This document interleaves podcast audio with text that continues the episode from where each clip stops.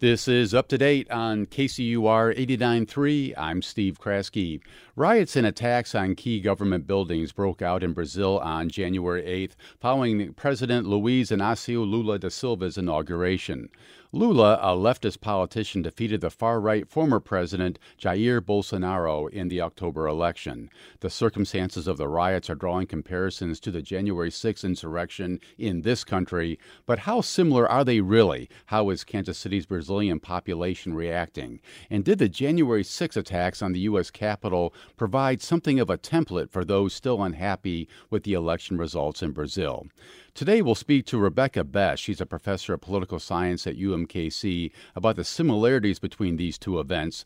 We'll discuss what events led to the Brazil riots and what this means for democracy at large. Rebecca, nice to have you here. Welcome. Thanks, Steve. Nice to be here. Also join us is Angelique Staggs, a member of the Brazilian community in Kansas City. She'll tell us her view on these riots and how the political turmoil is affecting her family back in Brazil. Angelique, nice to have you too. Good morning. Nice to be here. Thank you, Steve. So, Angelique, let's start with you. I'm wondering how the Brazilian community in Kansas City has reacted to what's happened down in Brazil. Well, I believe that we're all in, in, in awe and stunned with the news and of what happened in Brasilia this mm-hmm. last week. Um, I think overall there's a sense of uh, embarrassment, hmm. really, because uh, we are here as a small community representing a nation, and uh, we are asked this question. So, what do you think, and what happened? And it's it's embarrassing, really, to look at what happened, and uh, it's it's a far cry of a Pacific manifestation mm-hmm. of a, a, march to express your point of view eh, or disagreement. So it turned into something else. it turned into something else, much like what happened in this country, completely out of hand, uh, mm-hmm. uh, unnecessary. Um, so I think, in general, that's the sentiment. Yeah. That, Was there any sense that you see any of this coming? Were there signs that something uh, violent like this might be in the offing? I believe, in my opinion, yes. Uh, I remember whenever uh, the election, uh, the victory of uh, President Lula was announced, we were gathered in Lawrence as a small group of uh, um, artists and professors in an event and that was a comment that was made. So we were happy for the democratic outcome of, uh, of the candidate, but we were also concerned that something like that might might happen. Yeah. H- how large is the Brazilian community here in Kansas City? I believe we're a couple of thousand people. We're hmm. not a huge community, but we have uh, quite a few transient uh, people. We have a lot of students. They come in, they spend some time in Kansas City, and they move on. Mm-hmm. Uh, How do you stay in touch with each other? We have a couple of uh, Facebook pages, mm. and uh, that we communicate, and um, we gather in, in different events in Kansas City. Uh, different parts of uh, the metropolitan area have their own little nucleus of people. There are a group in the Northland. There's another group in the south part of KC, mm-hmm. and uh, there are church groups, uh, religious communities um, that gather that way as well. You know, you mentioned that you were embarrassed, at least in part, by what happened uh, last week in Brazil. Was that feeling shared among other members of your family? Yes, I can say that for sure. The fact that the space that represents uh, the Brazilian government was invaded and desecrated is, is something that is far beyond what I consider the soul and the values of the, the Brazilian people.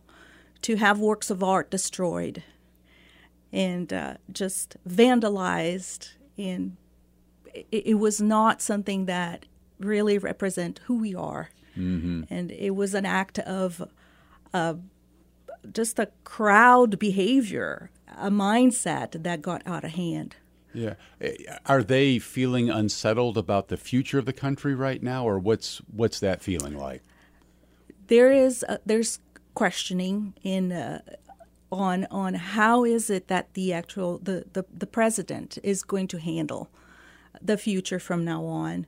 Uh, there's hope, but there's also still a feeling of uh, a country divided. Politics is a subject that is appro- approached with uh, a lot of kindness and sometimes just not talked about. Yeah. Because it, it can unravel real quickly uh, on a gathering of friends and family. Um, so people are not just talking about it. Yes. So the answer is yes. There is a feeling of uh, unrest. Let me bring Rebecca Best, uh, UMKC political scientist, into our conversation. So nice to have you here again. You know, a new president takes over amid chaos like this that puts that new president in a very difficult position right out of the gate, Rebecca. It really does. And I, I want to say, you know, listening to Angelique talk about her emotional response yeah. to the events of January 8th, you know, really brought back that same sense of just embarrassment and horror from just two years Yeah. ago here. Um, but yeah, you mentioned the difficult position that it puts uh, a new president. And of course, Lula's been president before, but. Right. Um, you know, one of the things that I think is interesting is that uh, despite the fact that although he controls the presidency, you know, Lula's party does not control the um, does not control the legislative branch. Uh, still, we've seen the administration really cracking down. I think on these protests. Um, I, I would say perhaps more aggressively than than what we saw in the United States, and and I think that's kind of interesting. And I don't know, perhaps Angelique uh, can offer her thoughts on this as well. But I wondered if part of that response uh, might be due to having having seen what's happened in the United States, but also in the same way, right? That it, it looks like. Uh, that those events were also probably related. To I mean, Lula, to be clear, has actually said no protests right now. There's been a firm Yes, crackdown on where we exactly stand, the, the right? right to protest is suspended. which is an amazing thing to see in a, in a democracy. It, it really I mean, is. But I think the other piece, and this is where I'd, I'd really be interested to hear Angelique's thoughts. I wonder if the other piece isn't that Brazil has a living memory of of coups uh, in 1968 and a living memory of of a military junta, and so I wonder if perhaps that makes this threat maybe sufficiently real, sufficiently tangible. That it gives Lula a little bit more license. Certainly, members of your family, Angelique, would remember that 68 uh, event. Yes. Um, unfortunately, I believe uh, most of the Brazilian people do not. They they call for a military intervention without really remembering what was that period of military dictatorship was like.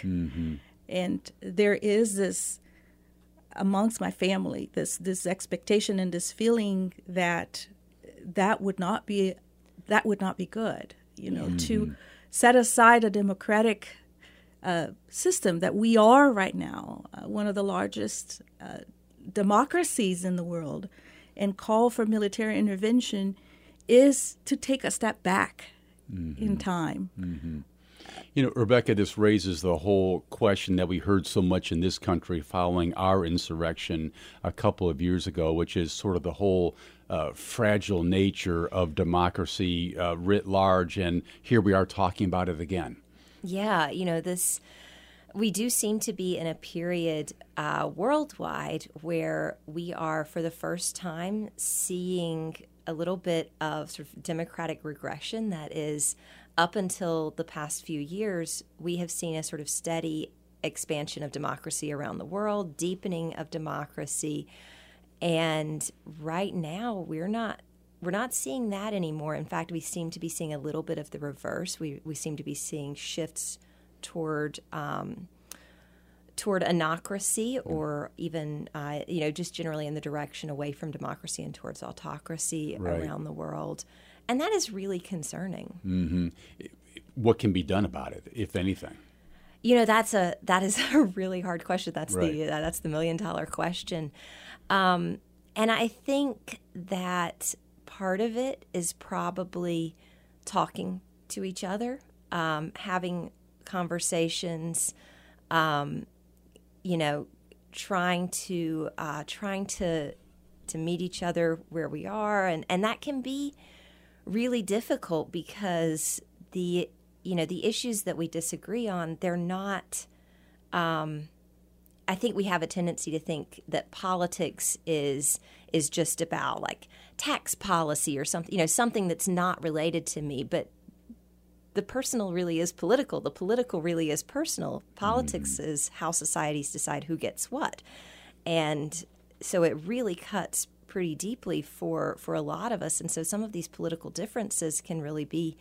Um, I think you know we see this in in Brazil a little bit. We see it in the United States a little bit. Some of this is about a reaction to um, to a politics of inclusion. Right. Mm-hmm. This is this is a reaction to that. Maybe to roll that back. Um, and so these are difficult things to try to find common ground on. I'm Steve Kraske, and you're listening to Up to Date on KCUR 89.3. We'll be right back. And we're back. This is Up to Date on KCUR 89.3. You know, you do get a sense in this country, Rebecca, that there has been a pulling back and a movement away from that, uh, any sort of uh, rationale for that far right uprising of January 6th, again, a couple of years ago. Do you see it that way too? A broad mm. condemna- condemnation pretty much across the board. Um, I, am not certain if I followed the question. Sorry. Well, just to what extent uh, has our political system really condemned what oh, happened January okay. 6th? My sense is the condemnation has really ranged from far right Republicans to liberal Democrats. You know, that's interesting because certainly in the immediate aftermath, we saw across the board uh, among elected officials uh, condemnation, right? Members of Congress who were there at the time uh, who were who were pretty unhappy and and we see that kind of get walked back a little bit uh, on the on the right. Um, so, you know, I do wonder where where exactly uh, where exactly the public is on that. I think a lot of moderates and a lot of Democrats and a number of of more moderate Republicans do condemn what happened on January 6th. I think there are also a lot of people who say, well, it wasn't it wasn't what it's been made out to be. Mm. Um, still some disillusionment. Some, maybe still some yeah. some doubts about um, about what it was. We also, I think, saw in the immediate aftermath, we saw some attempts, and we we see this in Brazil as well, to say. Oh well, that those people were provocateurs from the other side. So we've seen that in in Brazil We've seen in that recent in Brazil days. Too, yeah. We've yeah. seen it in the United States. Well, those were left wing provocateurs mm-hmm. and not really us. And, and there's no evidence in either case to support that. Left wing provocateurs who are trying to embarrass the right. Right. Yeah, basically, is what your point is. Yeah. yeah. Well, I'm curious what your reaction was as you watched the events in Brazil unfold and how you responded to it yourself. It's, I mean, it's really concerning. Uh, you know, Angelique captured it perfectly talking about this.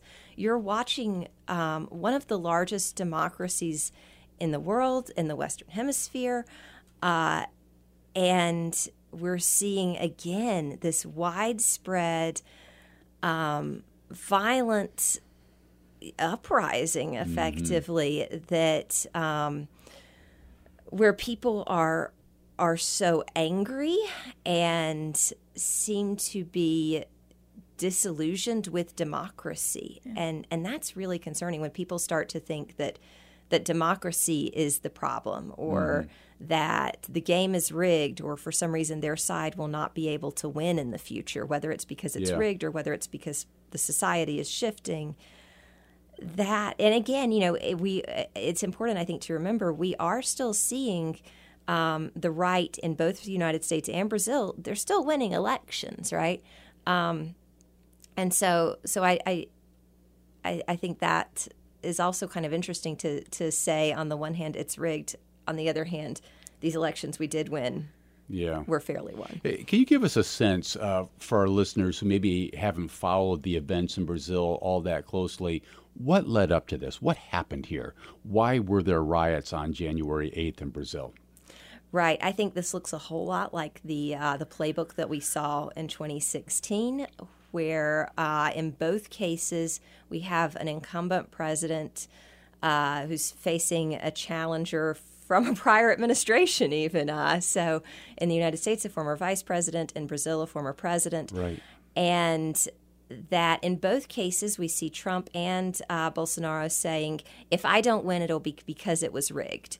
And in both cases, we see these men saying, well, I didn't win because, or I, I did win, I should have won, but that's not what got reported. And You almost got a sense of Bolsonaro's just following the Donald Trump playbook here. I mean, the similarities are just eerie. Very much. I mean, he uh, during the Trump administration, he really aligned himself with Trump, and so uh, he, I think, referred to himself as the Trump of the tropics. Uh, so, um, you know, I think he is pulling directly from that playbook, and we also see. I think this morning, Washington Post was reporting that uh, that that they're now finding evidence of a proliferation of fake social media accounts in the wake of the election count in Brazil that were um, that were spreading uh, that were spreading false information about a rigged election system.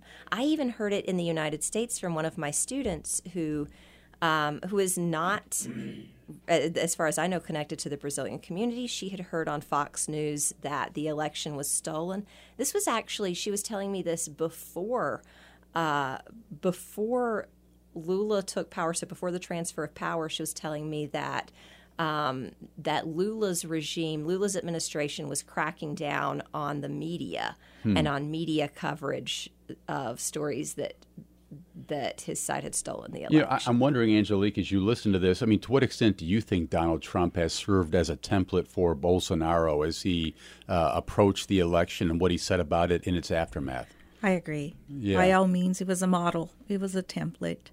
Um, I don't believe if there was no Donald Trump, there would not be a Bolsonaro in Brazil. Mm-hmm, mm-hmm.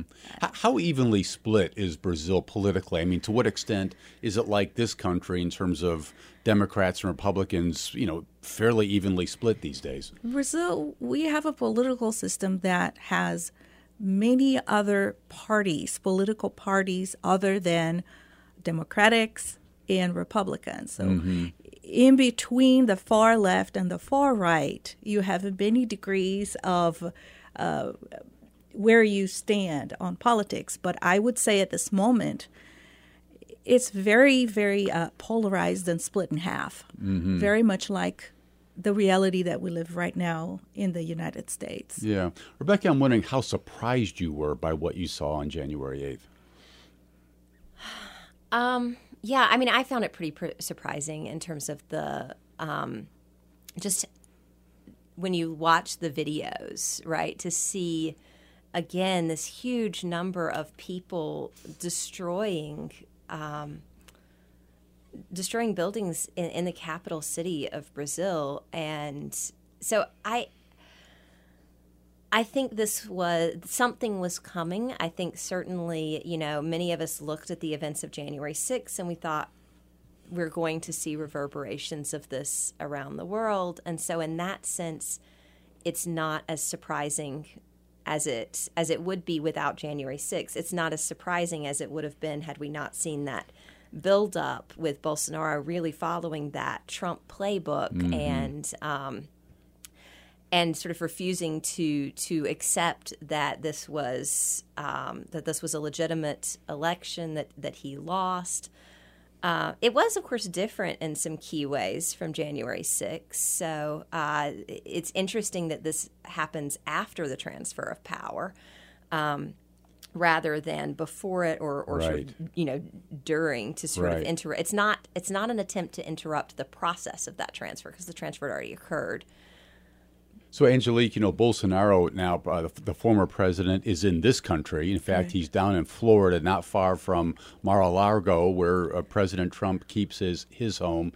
Uh, there's some talk that he uh, his visa status in this country is uh, up for uh, up, up for debate.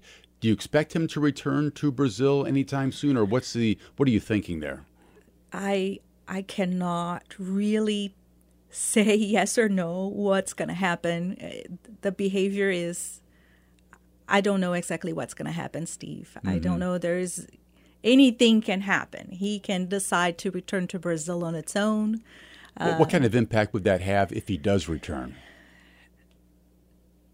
I think that if he returns to, it's my personal opinion. Again, I'm saying this as my personal opinion. If he returns to Brazil right now, he will be uh, empowering a movement uh, that is happening to to uh, offer more resistance to the government of the new president, mm-hmm. uh, and he will be adding more gas to the fire. Mm-hmm. That's to use an, a very simple expression.